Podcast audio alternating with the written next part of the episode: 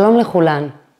בתקופה האחרונה, בשבועות האלה, הימים האלה, יוצא לנו להיתקל בכל כך הרבה הספדים ותיאורים מלאי עוצמה ואור על אנשים שילכו כאן בינינו ואינם, אם זה סביב יום השואה, יום הזיכרון וגם בפיגועים ובאסונות שקרו כאן לאחרונה.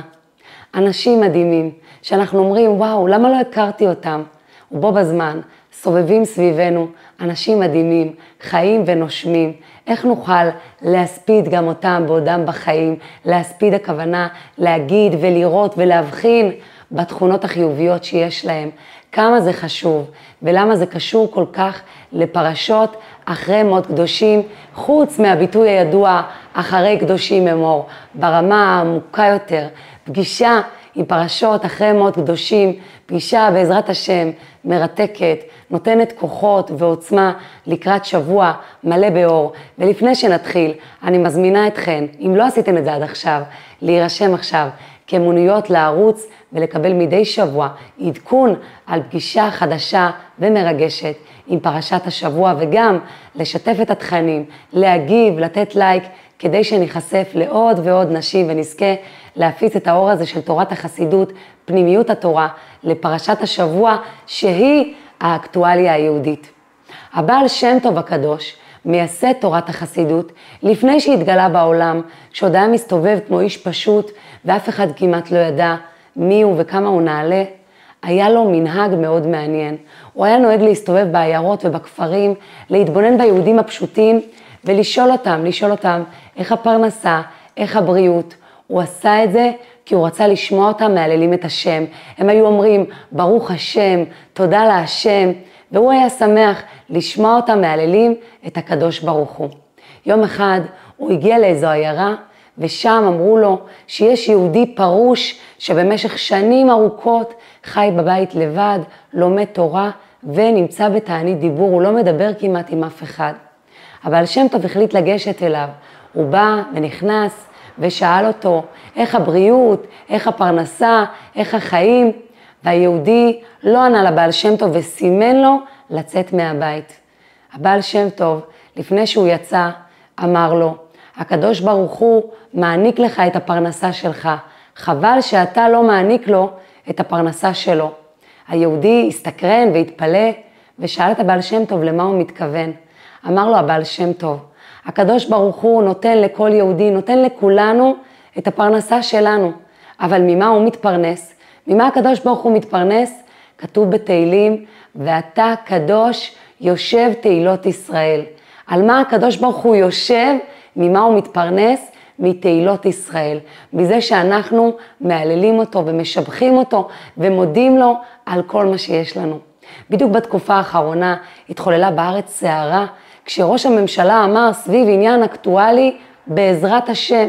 להרבה אנשים זה היה נשמע ראש ממשלה לא רציני, ראש ממשלה שזורק אחריות. מה זה הביטוי הזה בעזרת השם? גם הילדים הרבה פעמים, כשאנחנו אומרים להם על משהו בעזרת השם, הם אומרים, לא, אמא, אני רוצה באמת. אם חס ושלום אנחנו אומרים בעזרת השם, בתור אני לא מתכוונת לעשות את זה, הרי שאנחנו מבלבלים את הילד. במקום לתת לו תחושה שבעזרת השם זה ביטוי של אמונה, ולהסביר לו, אני רוצה מאוד לתת לך, בעזרת השם, השם יעזור לי ואני אתן לך.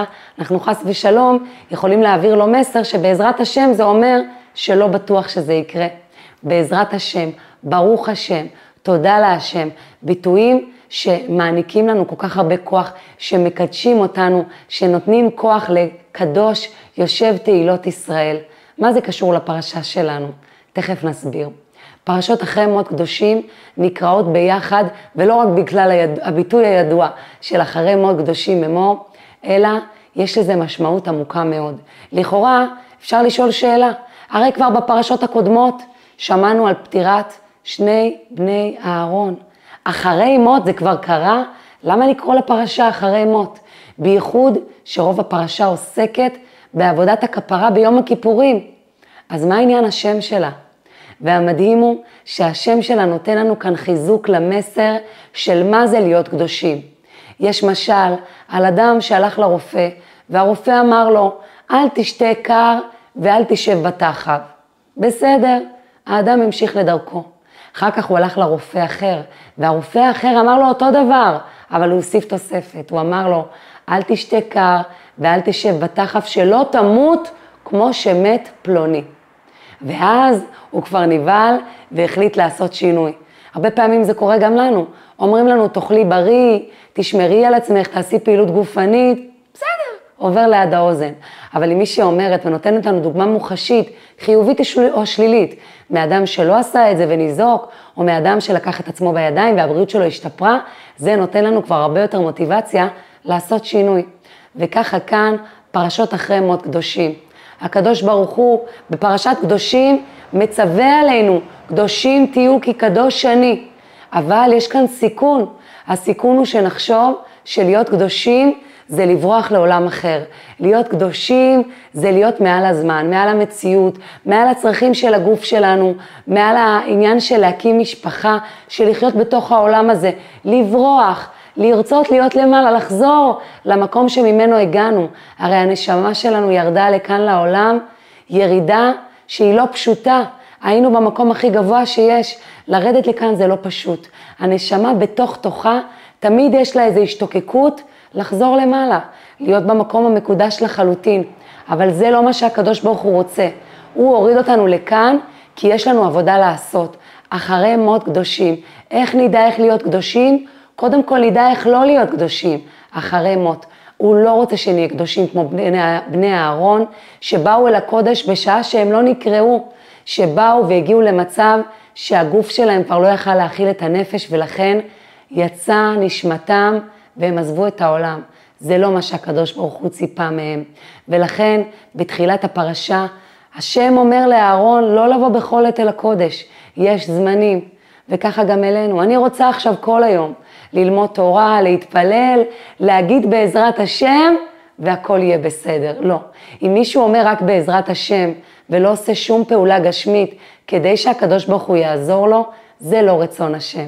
הקדוש ברוך הוא ברא אותנו כאן כדי לעשות, כדי להתחכך כל הזמן בעולם הזה, ואותו לקדש. זה מה שהוא רוצה, וזה פשוט מדהים.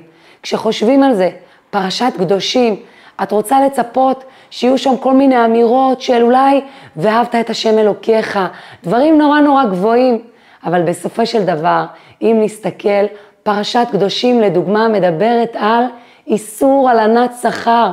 מה הקשר? זה עניין טכני, בירוקרטי? לא, לא, לא. מה זה להיות קדוש? להיות קדוש זה אדם שאכפת לו כשמישהו אחר לא קיבל את השכר שלו. לפני כמה זמן, אני בתור מישהי שעוסקת בהופעות, נתקלת המון בשוטף 30, שוטף 60, שוטף 90, וזה כל כך נכנס לנורמה, שזה משהו שהוא הפך היהדות. הרי זה לא פרשנות, כתוב לנו במפורש בתורה, בפרשה הזאת, על איסור הלנת שכר. ומדהים מדי פעם לפגוש באנשים שבאמת באמת רגישים לזה.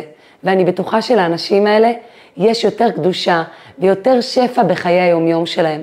אז לפני כמה זמן הגעתי להופעה, ולא סתם הופעה, זה היה יום חורפי במיוחד, הגעתי לירושלים, היה קור מטורף, לא ידעתי מי בכלל תגיע לאירוע. וכשהגעתי, אמרתי לעצמי, הסתכלתי על המארגנת, ואמרתי לעצמי, אני מקווה שהיא לא מתאכזבת, היא הביאה אותי, היא השקיעה כל כך, מי יודע כמה נשים יגיעו לה.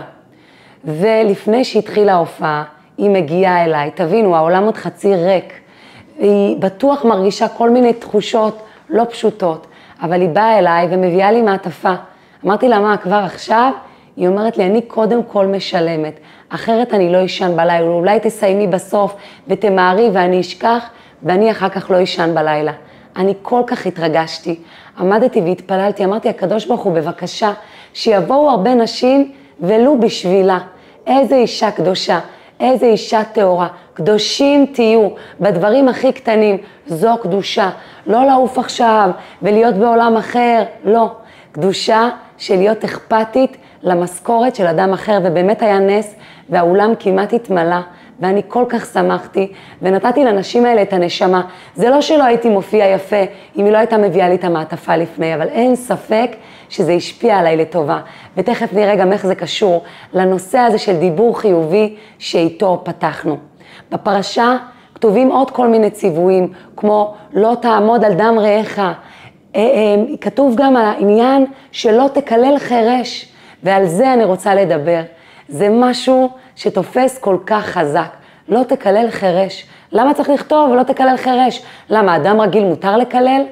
אלא אומרת לנו כאן התורה, אפילו חירש אל תקלל. מה זה מלמד אותנו? מצד אחד, גודל אהבת ישראל. אפילו אדם שלא שומע את מה שתגידי לו, אל תקללי אותו. אל תפגעי בו אפילו בעקיפין.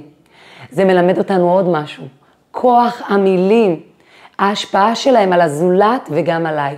אפילו אם הוא לא שומע, זה מקלל אותו. אפילו אם אני מדברת רע על אדם שלא נמצא לידי, עזבו רגע איסור לשון הרע. אני משפיעה לרעה עליו, אני מביאה לו אנרגיה לא טובה לחיים שלו.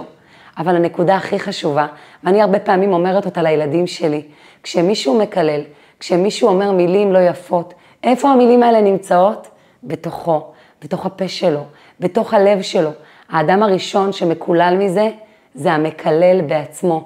ולכן אומרת לנו התורה לא תקלל חירש, כדי שנבין שקללה ודיבור שלילי זה לא רק משפיע על הזולת, גם אם הזולת לא שומע, זה עדיין משפיע עליו, אבל גם אם הוא לא שמע, אסור לקלל.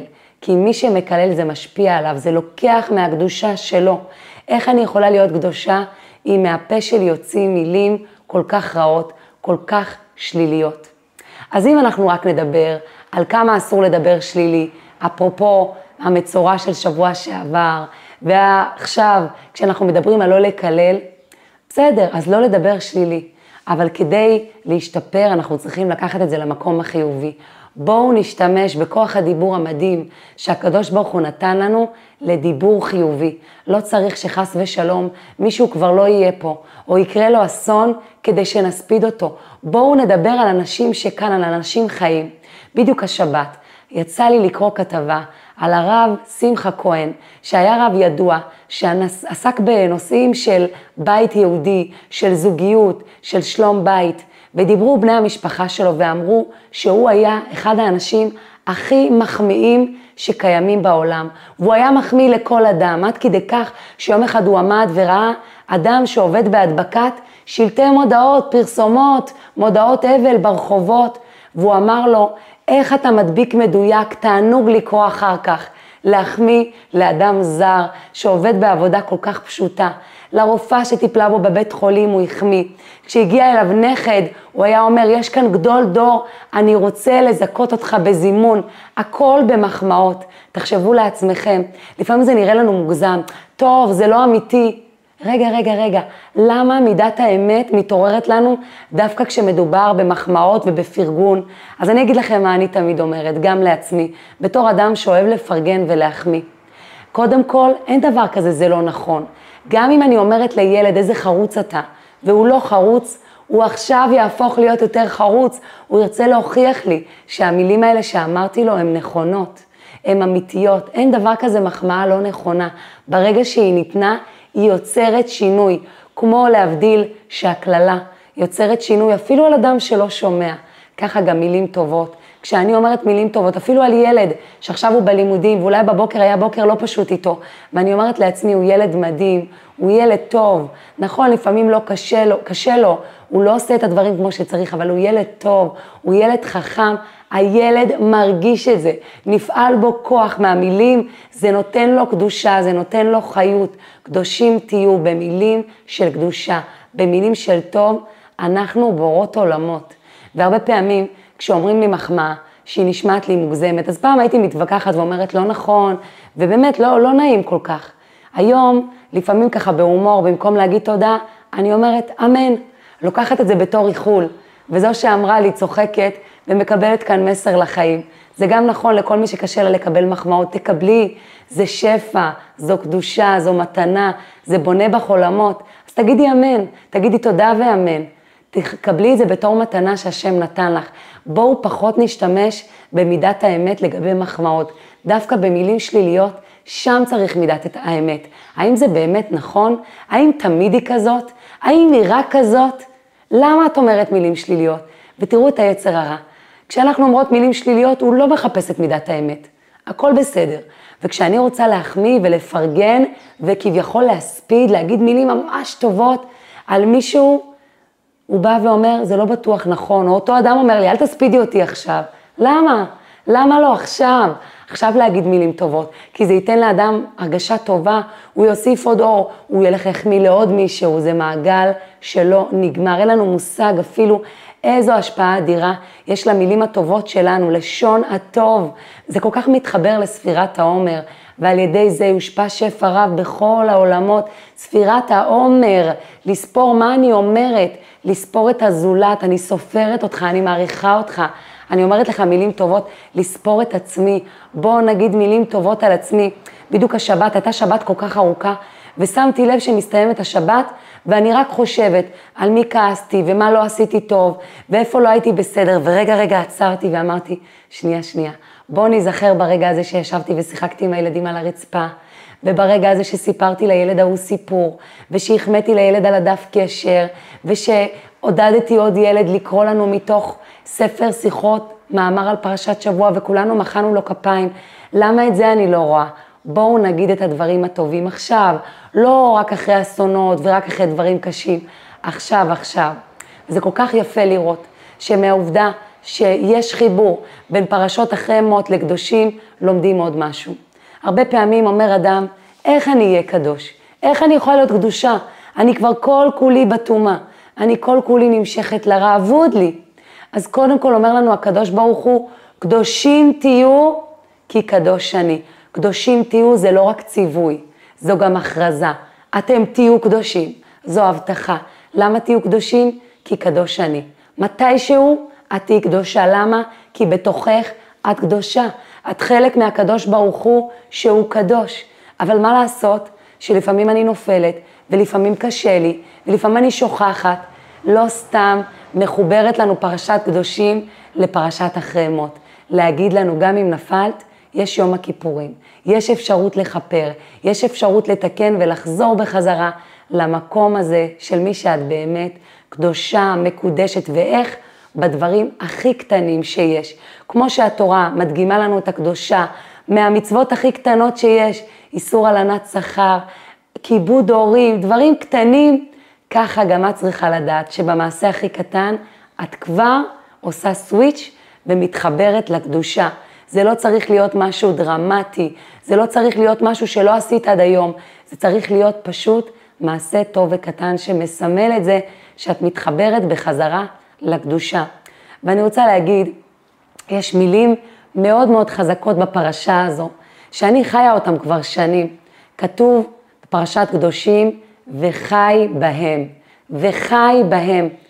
מה שעשו שני בני אהרון, הם מתו בהם, הם מתו בשביל התורה.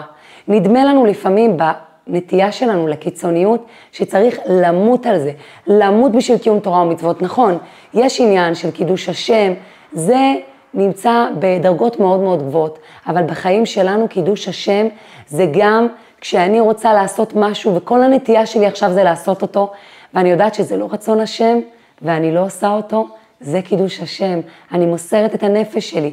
קידוש השם זה שאני הולכת ברחוב ואני משתדלת שההתנהגות שלי תהיה כזו שמקדשת את השם. לא צריך למות כדי לקדש השם, לא צריך למות כדי לעשות את הדברים כמו שצריך, להפך. הקדוש ברוך הוא רוצה וחי בהם, שנקיים את הדברים מתוך חיים, מתוך חיות.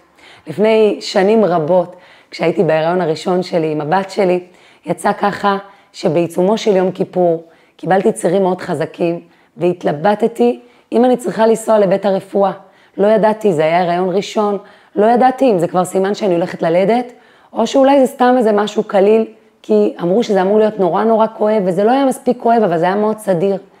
מכיוון שלא ידעתי מה לעשות ולא היה לי עם מי להתייעץ, ניגשתי לספר אגרות קודש עם מכתבים של הרבי, וביקשתי מהקדוש ברוך הוא, וביקשתי מהרבי שאני אקבל תשובה שתהיה לי מספיק ברורה, כי לנסוע ברכב בעיצומו של יום כיפור לילדה שמגיל אפס היא שומרת תורה ומצוות, זה פחד של ממש. ויצאה לי תשובה מדהימה ומלטפת שבדיוק קשורה לפרשות האלה, פרשת אחרי מאוד קדושים. כתוב שם שהתורה ניתנה לנו כדי ש"וחי בהם", ולכן אם אדם יש לו סכנה, מותר לו והוא צריך לחלל אפילו שבת ואפילו יום כיפור כדי להציל את חייו. ואני כבר ידעתי ונסעתי, ובאמת הילדה נולדה מאוד מאוד מהר, ביום כיפור ממש. מה שאני באה להגיד כאן, שהנטייה הזאת לחשוב שלהיות שומר תורה ומצוות זה להיות נזיר, זה להיות פרוש, היא כל כך לא נכונה. הרבה יותר מאתגר לפעמים זה דווקא לאכול ולעצור, ליהנות בגבול, זה הרבה יותר מאתגר מאשר להגיד, טוב, אני לא אגע בזה בכלל. וזה מה שהקדוש ברוך הוא אומר לנו, תאכלו, תהנו, בשבת אפילו תתענגו מהאוכל, אבל תאכלו רק כשר ותפרידו בין בשר וחלב, תברכו לפני, תברכו אחרי. זה מה שהוא אומר לנו, תעמידו גבולות לכל דבר. הגבולות הם הקדושה. מה ששומר עליי קדושה זה הגבולות שלי. תחיו בזוגיות, תהנו מכל מה שיש לעולם להציע, אבל הכל בגבולות של קדושה. בתוך הגבולות האלה יש קדושה, יש גם הנאה, זה היופי, אפשר גם לחיות, גם לעשות חיים וחי בהם, וגם לעבוד את השם ולהתקדש. הרבה פעמים רוצים להציג לנו, כאילו לקיים תורה ומצוות זה לוותר על ההנאות, לא. להפך זה ליהנות הרבה יותר, זה הנאה שהיא מחוברת לקדושה, שאין בה נקיפות מצפון, שאין בה מחשבות של אולי פגעתי ואולי, שאין בה התרוקנות מאנרגיה מרוב שאני כבר מתמכרת להנאה הזו, הנאה אחרת. יש בה גבולות, כל עוד אני כמובן קשובה ובוחרת כל רגע מחדש, כי גם פה האיזון הוא מאוד עדין. ובדיוק, השבוע קוראים את פרק ב' של פרקי אבות, רבי אומר, איזוהי דרך ישרה שיבור לו האדם, כל שהיא תפארת לעושיה ותפארת לו מן האדם. בדיוק השבוע אנחנו סופרים גם את ספירת התפארת. מה זה תפארת? תפארת זה האיזון בין חסד וגבורה. צריך לזכור שקדושה זה להיות בתוך הגבולות, זה להיות בתוך איזון. גם כאן קל לנו הרבה יותר, אני אהיה כל היום בחסד.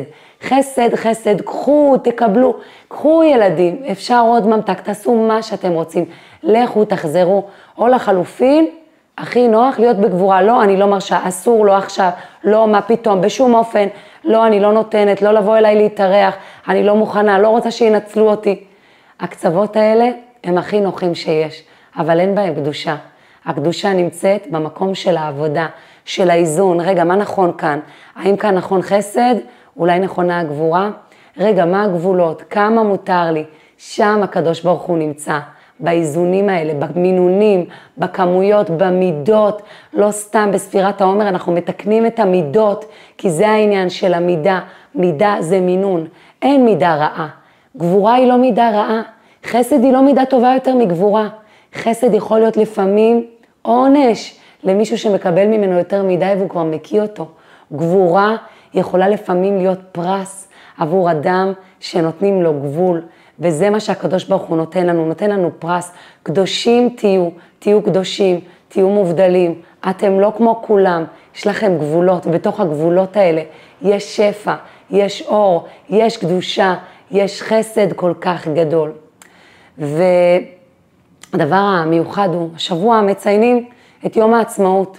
כל אחד מסתכל על זה מהזווית שלו, אבל אי אפשר שלא להגיד פשוט תודה להשם, אפרופו יושב תהילות ישראל, שאנחנו זוכים לחיות בארץ שלנו, הארץ הקדושה, הארץ יש בה כל כך הרבה ישיבות ובתי כנסת ותלמודי תורה, הארץ שבה יהודי יכול ללכת ולהסתובב ולא לפחד שמישהו אה, יגיב אליו בצורה לא טובה בגלל הקיום תורה ומצוות שלו.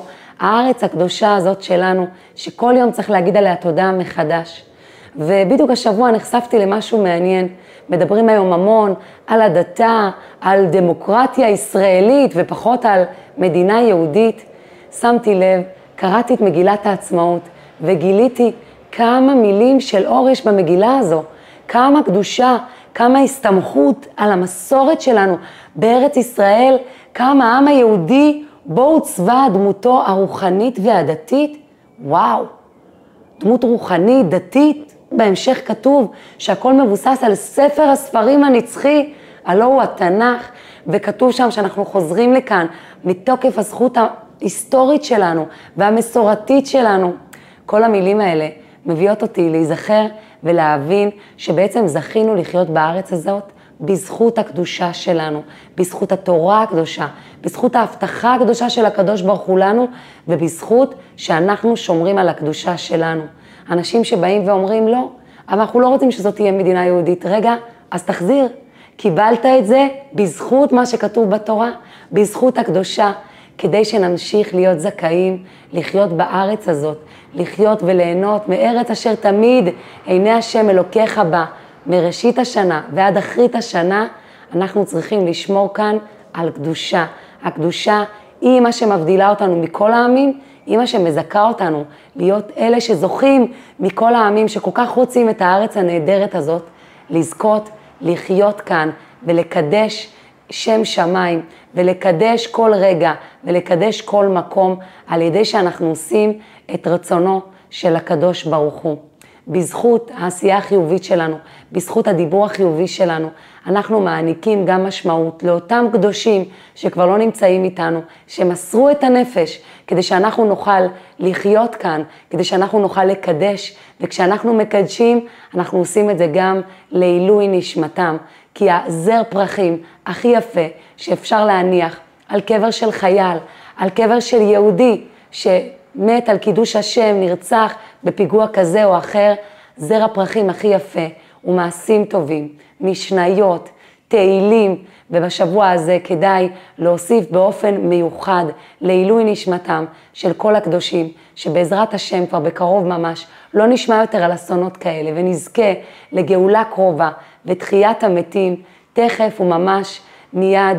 עם כל הקדושים והיקרים והטהורים שאנחנו כל כך כל כך רוצים כבר להכיר אותם מקרוב ולהתהלך ביניהם, שנזכה